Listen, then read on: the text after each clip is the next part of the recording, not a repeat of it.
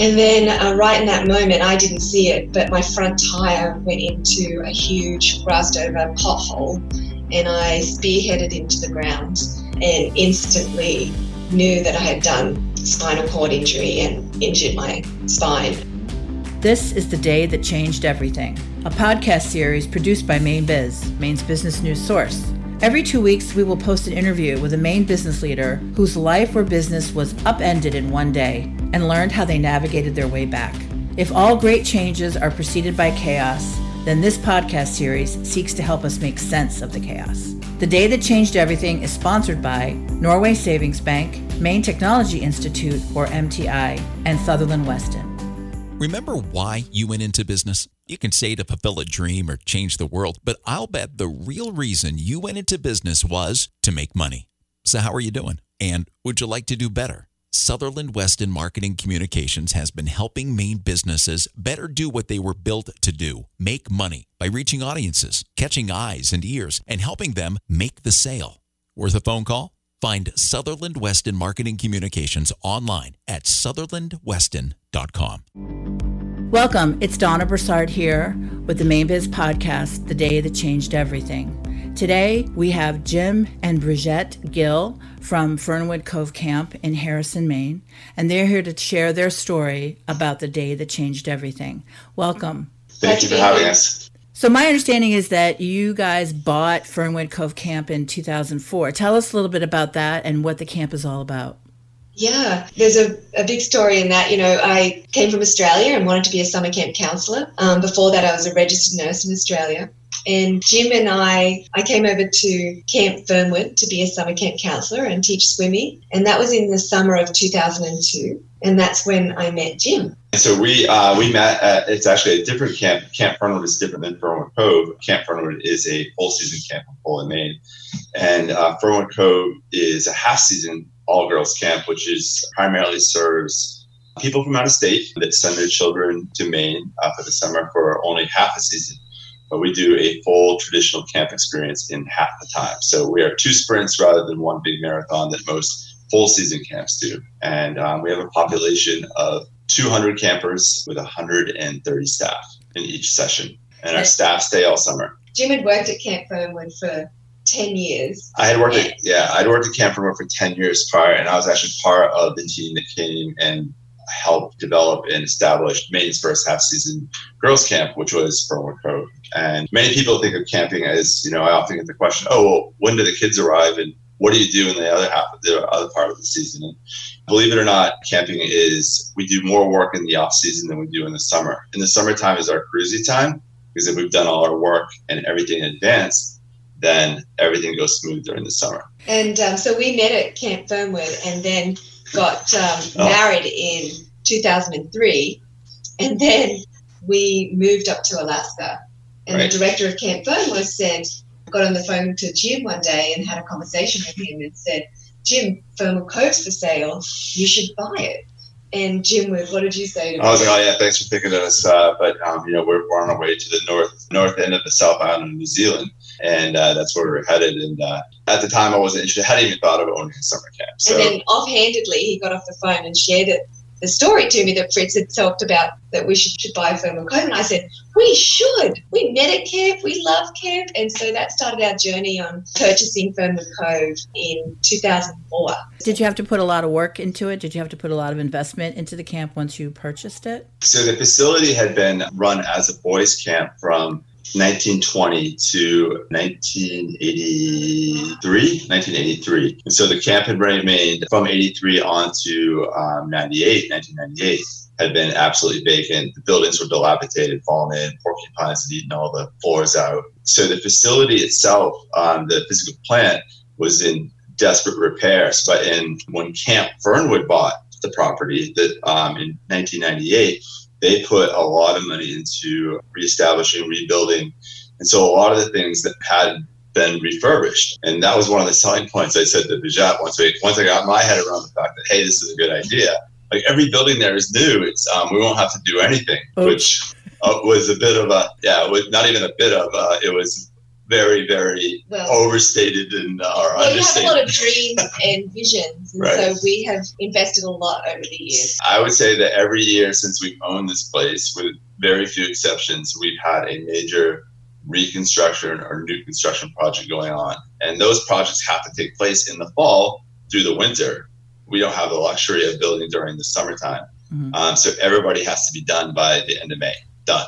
We have our staff starting to arrive on Memorial Day weekend. So everything is going along. The camp is being successful. You're able to build up a good business for yourself. And the year 2011 happens, and you had a great summer season, I'm assuming, that year? Yeah, we had an amazing season. Matter of fact, we had just demoed one of the massive, it's basically the lodge.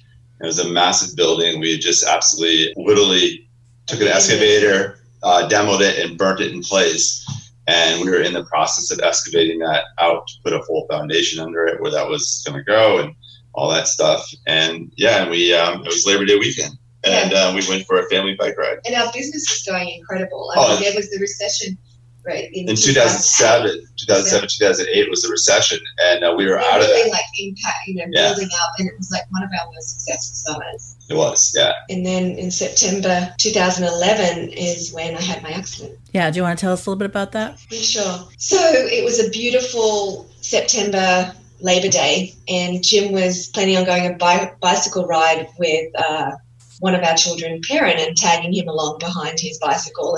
And I was like, I was going to make, I think, tomato soup out of the fresh tomatoes out of our garden. But then I thought, what a great opportunity to spend some time together as a family, and I'll come along with you. And so Sylvia and I joined Perrin, my son, and we traveled like a couple of hours here and went to a national forest over in New Hampshire. We're over the White Mountain National Forest, up by Berlin, New Hampshire. Just to go for a ride, a bicycle ride together as a family. And we were exploring one of the tote trails in the forest, and so we're on our mountain bikes. We weren't doing anything extreme. It was very like just... That was a fire trail. So it was like right at the beginning of the bicycle ride, within 5 minutes. I was following Jim on my bicycle. He had the kids in the chariot that was towed behind him. And I was following him, and I was on one tire track because it was a road. And grassed in the middle. And I decided to change over to the other tire track. And then right in that moment, I didn't see it, but my front tire went into a huge grassed-over pothole, and I spearheaded into the ground and instantly knew that I had done spinal cord injury and injured my spine. I felt like my legs were up in the air, even though I was on the ground. I couldn't move. Both my hands had curled up in that, like, paralysis. Right. And I couldn't feel anything pretty much from my neck down, and couldn't move. What was the diagnosis once you got to the hospital and they figured out what had happened? Thankfully, Jim we had an old cell phone that worked, and he was able to call 911, and we got a response within half an hour to that location. Which was crazy if you saw where we were at. We were behind a gated road as well, because we didn't want to ride where there was no traffic. That was our intention of being safe. And they did everything like with, the log rolling, and had to exit me out of there on the back of a pickup truck to an ambulance. And then they took me to the local hospital at the time. In Berlin, New Hampshire, They were able to do a scan, and they knew that it was serious from that point. And I already knew, my background as a registered nurse. I taught lifeguarding, instructing, and I'd already cared for people with spinal cord injuries. So I knew that this was not going to be a quick recovery or the long-term diagnosis. So they transported me to Maine Med in Portland, and they did some more tests. They discovered a C6 C7 fracture of my spine and spinal cord injury. So I went into surgery that night, and they screwed my spine back together. They stabilized their spinal column, and when I was talking to the neurosurgeon that was going to perform the surgery, he said to me, it's life-changing, and I was like, okay. I was like, how bad is it? And he says, well, I've seen a lot worse turn out a lot better than I ever thought it would. And he said, I've seen better injuries that are not this bad that went really bad. He says, I can't tell you anything. And that was the biggest thing at the time, is that we didn't have a prognosis other than we don't know. We'll have to wait and see what happens. It's really day by day. It's day by day. Yeah. And so, so she was out of surgery, I think. The injury had happened at like 3 or 4 that afternoon. And if she was out of surgery by like 3 o'clock the next morning, literally within almost less than like 24 hours, you know, less than 20, she was done out of it and then started rehabilitation at Maine Med. I was in intensive care there. Yeah, for a long time. And then my mother, we called up and told my parents. And your mother flew over from Australia. Yeah. To be with me for the whole time. And the whole time, you know, it's we still have a business to run. Yeah, it's like we don't have campers here and there's no staff here and that sort of thing. And people think, oh, well, you're off till next year till the kids arrive. Well, no, because we have re-enrollment that happens in the fall. It's a year-round business. It's a year-round business, you know, and we have bills to pay and all these different things that, I mean, it was running a business. It's basically like a, you know, there's eight full-time employees, you know, and so all of a sudden the leaders, the managers, the CEOs are gone. You know, like, what do you do? But thankfully we had an amazing staff and they really did pick up the slack and took over. Okay, we're going to want to hear more about that. We're going to take a quick break and we'll be back. Mainers have an unrivaled work ethic, an endless supply of ideas, a boundless energy to create, and the perseverance to not say it's done until it's done better than it was before, which is why the Maine Technology Institute was created to support, nurture, and invest in those qualities, and make Maine a place where ideas and people can thrive. To see how MTI supports innovation, go to mainetechnology.org. That's mainetechnology.org. That's one blessing that I do feel so grateful for being able to continue what I do and do what I love to do. We're back and we're talking to Jim and Beigette Gill from Fernwood Cove Camp, and we've just learned how Beigette had a serious biking accident in 2011 where she had a major spinal injury. So guys, I'm glad that Beigette was able to get the help that she needed, and obviously there's been a lot of rehabilitation happening. And like you said, Jim, you've had to do that at the same time run your business. That must have been a real challenge. It was, and there was multiple things that we were juggling at the time because our insurance company, which we'll leave out of this, was refusing to help. Our health insurance was refusing to send her to a rehabilitation that we wanted her to go to that was in network, and it was just the Shepherd Center down in Atlanta, Georgia. So that was going on. We had the new construction of our main lodge building, and then now I have a wife that's, we don't know the outcome or the potential. We finally did get the insurance company after a couple of weeks of fighting with them pretty furiously, and many people involved, including 3 different state senators involved in that to make it happen. But the things that then we had to focus on were, okay, once I got pushed out to rehab, was I still have the construction going on. I've got no money coming in right now because I haven't been up there. I'm not recruiting. I was the recruiter. I travel all over the country for the rest of the season and recruit kids to come to camp. So that wasn't going on.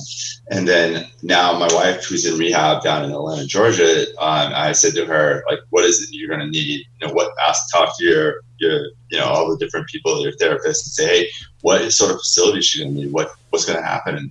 And Beigette said to me, she goes, the only thing I really want is to be able to get anywhere the kids can go. At the camp. And if you, our children, our personal children, our children. So we have 2 children, you know, and so a 2-year-old at the time and a 4-year-old, and we anywhere they can go. Building, and their bedrooms were upstairs. And stairs that aren't to code and they're steep and, you know, all sorts of different things. So I brought a contractor in to look to see what we could do to change the house, and he just looked at me and he shook his head and he's like, Jim, just build another house. And that's what he said, is because he goes, what it's going to cost you to change this, you could build another house for. And so that's what I set out to do. I went back and forth with, we have a builder that does a lot of our buildings here. His timeline was not going to cut it. And so I ultimately went down on Route 26 in Oxford, Maine, and there's half a dozen manufactured home places there. I rocked into one. I told my story, and this is what I need. And they said, we're booked out until January of next year. And this is, you know, in the end of September, 1st of October. I'm like, I need it before that. Is there something we can do? They went, had a little powwow, came back and said, yes, we can set your house. You know, you'll be the next one as soon as it's built. And I said, okay, let's go. Next day, I sat down with the engineer. In 8 hours, we planned the home. 6 weeks later, we moved into it. Wow. With Beigette home for Christmas. So we received a lot of support from our camper families. And they were always, you know, there were so many people that reached out and were so generous and kind, and cards. I must have received over 1,000 letters when I was at rehab from campers and camper families and staff. And, you know, on that personal note, we had camp counsellors that coordinated the childcare for our children. So while Jim was busy, like, trying to run the business, do the new construction on the two places now, on the theatre and the office, and then the house. Right. And we thankfully, our children had the support of like camp counsellors that had been here in the past and cared for them, and then they coordinated, like, you know, who would look after them every couple of months. And so they're taking like 2 month swings. I have someone new living in our house, and yeah, full-time nanny and full-time nannies pretty much. And looking after you too, probably cooking meals. And cooking, feeding me, making sure I was still all right. And that's great. So were you able to open camp that summer, 2012? Yeah, we opened it. And matter of fact, what was really interesting was the outpouring of support from our clients and our families. It was amazing. They were actually the biggest part of why Beigette ended up down at Shepherd Center in rehab where we wanted her, because of their connections and who they knew and that sort of thing. It wasn't my kicking the hornet's nest, if you will. It was it was all of them. And they there was a lot of questions.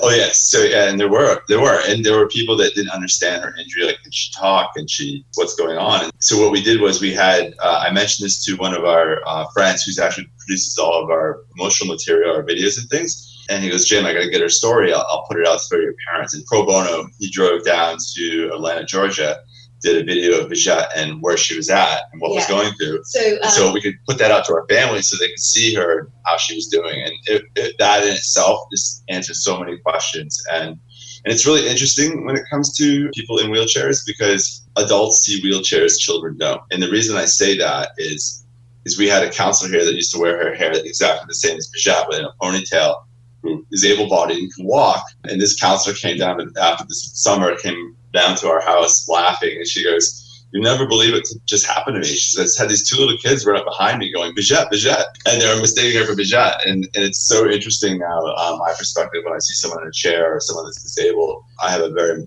different take on it, obviously, but it's adults that have the issue with it.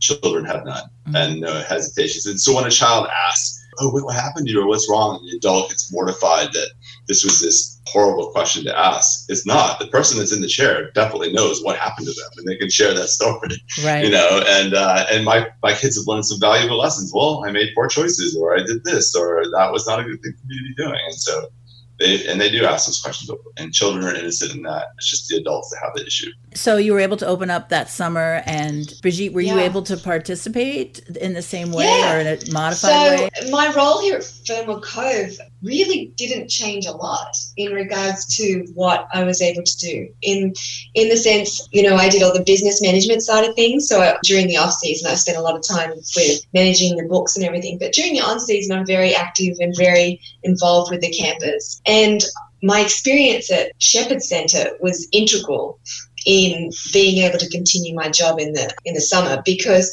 they really took an assessment of what my career was like prior to the accident and what I would need in order to continue that through the next summer and years to come. And so they really found the best, like, power chair that I would need in order to get me all over the property. And so I have this power chair that can get me all over the property. The new building that we built was accessible on the main level, and because it was new, there was like a ramp stage, which was important. And then the dining hall, our limitations were that we didn't have ramps everywhere, such as bunks. And so I remember, like, for the first year, Jim or one of the counselors would carry me into the bunks so I could spend some time in the bunks with the campers during bunk circle in the evenings.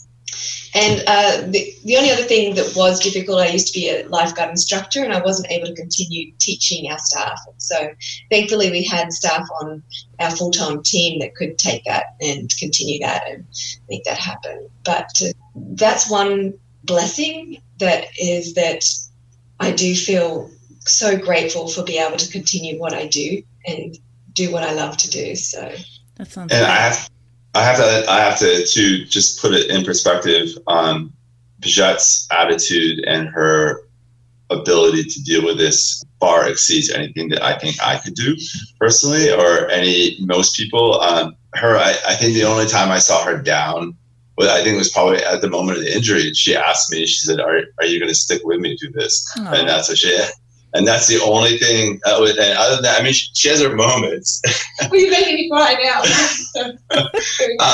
Very sweet. I told her, I said, I don't know if I could have ever taken it that easily, or I said I would have strapped myself in that chair and driven myself off into the dock as soon as I got back. Aww. And she's never missed a beat. She drives, she takes kids to soccer, she does grocery shopping. It's like she's like a regular soccer mom. It's just she's in a wheelchair. All right, we're going to take a quick break, and we're going to come back and sort of think about what does this mean and what do we all learn from this and what we can take away from this. And we'll be back. This is not business as usual. Now more than ever, the Norway Savings Business Lending Team is here to help make sure you're still able to do what you do. But let's face it, this is not an easy time. We will get through it together. It's a great comfort seeing the business community in Maine rallying around one another. It's our job to rally around you. Norway Savings. Live your life in color. If you get down and get focused on what's wrong and what you can't control, then it's just going to take you into places that are never going to be helpful. Hi, it's Donna Broussard. I'm here again with Jim and Beigette Gill, and we're talking about her recovery from a serious spinal injury and how she has adapted and the camp has adapted and how she's been able to carry on, and the camp has been moving forward and successful as ever. So let's talk a little bit about, now that we've sort of passed this, and Beigette, as Jim said, you're just the typical soccer mom out there shopping, driving, doing your thing, and taking part and doing your job, albeit in a wheelchair. Let's talk about what did we learn from this experience and what other people might take away from hearing your story about the day that changed everything. I think from a personal note, I've had to really learn how to focus on what I can do and not on what I can't. And so that's a daily challenge. And it's an attitude, it's a way to move forward. And it helps emotionally when you're focusing on what you can do. Also, I have to practice, and I choose to practice being grateful and appreciative. And so while this was definitely is a challenging thing in my life, I still have so much to be grateful for. And that helps me on a daily basis. I definitely use meditation and breathing exercises to help me through the daily life. And really, one of the biggest things that continues to help us to this day, is the support of others, whether it be employees, the Fernwood Cove community, the larger camping community and industry. Every day, I still dream and vision and focus on what I can do. And the camping industry is a wonderful industry to be a part of, because everyone's got a growth mindset and they're learning and supportive of each other. And I am the Maine Summer Camp president right now. So while I definitely had challenges in my career, I've definitely been able to still move forward and focus on being the best I can be on every day. And what would you say would be the lesson learned from a business perspective? From the business perspective, I mean, you have to take any adversity, and turn it to your advantage, not necessarily look at that. Because if you get down and get focused on what's wrong and what you can't control, then it's just going to take you into places that are never going to be helpful. This virus is one of them. COVID-19 is one of them. We can't control anything that's going on right now. We have to take it for what it is. But we have to look for ways to do what we can to diversify. And we're looking to diversify our camp portfolio, meaning that maybe we need to look at running year round and running different groups and different things like that, instead of just focusing on the summer where it may not be a possibility. And that's all comes from over years of experience. You have to take each day, and as things change, and I know in the media they love the word the reaction of someone. That is not a word we allow at camp. We don't react at camp, especially as leaders. We respond. Our response is a thoughtful, planned out action that you do next. Reaction is what you usually do from an emotional level. And when you're emotionally charged, you don't usually make good decisions. So I hate that word reaction. Facebook uses it. This media uses it everywhere. Their reaction. And I was like, well, it could be response if you wanted to put it in there. So you have to respond. And that's what we did. And our response. And it's so interesting too, even how we've evolved. Even when Beigette was first injured, I didn't know what to tell parents that didn't know us or families that didn't know us. Like, I didn't know what to say, so I was telling them about Beigette, that she's in a chair. This is families that didn't know us, you know, and so they kind of gave me this, like, oh, well, thanks for letting us know, you know, look, and I could see this, like, how that wasn't going well with them. And I was like, oh. I mentioned it to my office manager at the time, and she's like, Jim, why even tell them? She goes, would you tell them if she had a limp or if she had a mole on the side of her nose or something? Would you tell them that? She's like, don't even mention it. It doesn't matter. It's not about who she is. You know, it has nothing to do with who she is. And, like, why would you tell them? And I was like, thank you for the voice of reason here. And so, yeah, you learn through these things. And, you know, and we're all about being a transparent business. Our families know what we're doing all the time, what we're like. And I always say that, you know, you don't ever choose a camp, you choose camp directors, and we treat your children as we treat our own children.